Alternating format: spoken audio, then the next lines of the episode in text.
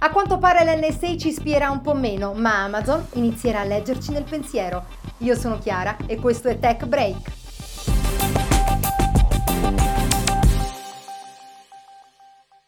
Nei giorni scorsi il presidente degli Stati Uniti Obama ha parlato pubblicamente dell'NSA, suscitando reazioni contrastanti. Pur difendendo l'operato dell'agenzia americana, ha confermato la volontà di riformare le modalità con cui l'agenzia effettua le intercettazioni e memorizza i dati raccolti, specificando che tali dati verranno mantenuti da una non ancora precisata organizzazione esterna.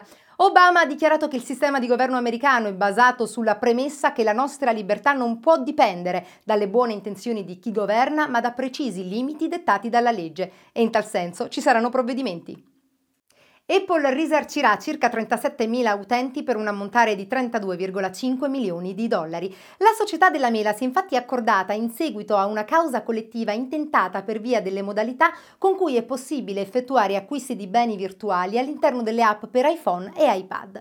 È facile infatti per un bambino spendere anche parecchio in un'app scaricata magari gratuitamente dal genitore, perché entro un certo tempo dopo l'acquisto non viene richiesta una password, ma tali modalità di acquisto sono comunque destinate a cambiare dato che parte dell'accordo prevede la promessa per il futuro di evitare problemi analoghi con maggiore chiarezza e trasparenza per l'utente.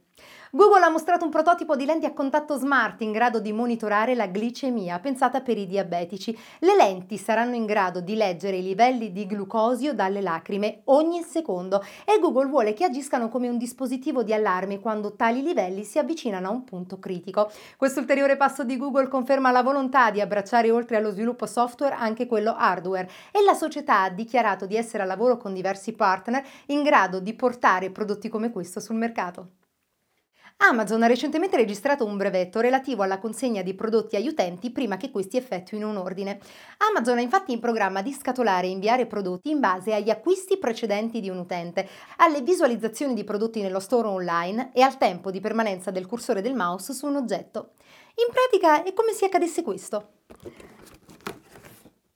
Ma è proprio quello che volevo! Ovviamente tali previsioni potrebbero portare all'invio di molti pacchi non richiesti.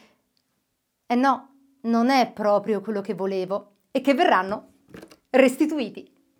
Ma conferma la volontà di Amazon di fornire un servizio sempre più veloce rispetto ai concorrenti, dopo le consegne di domenica e quelle mediante droni di cui abbiamo parlato in precedenza.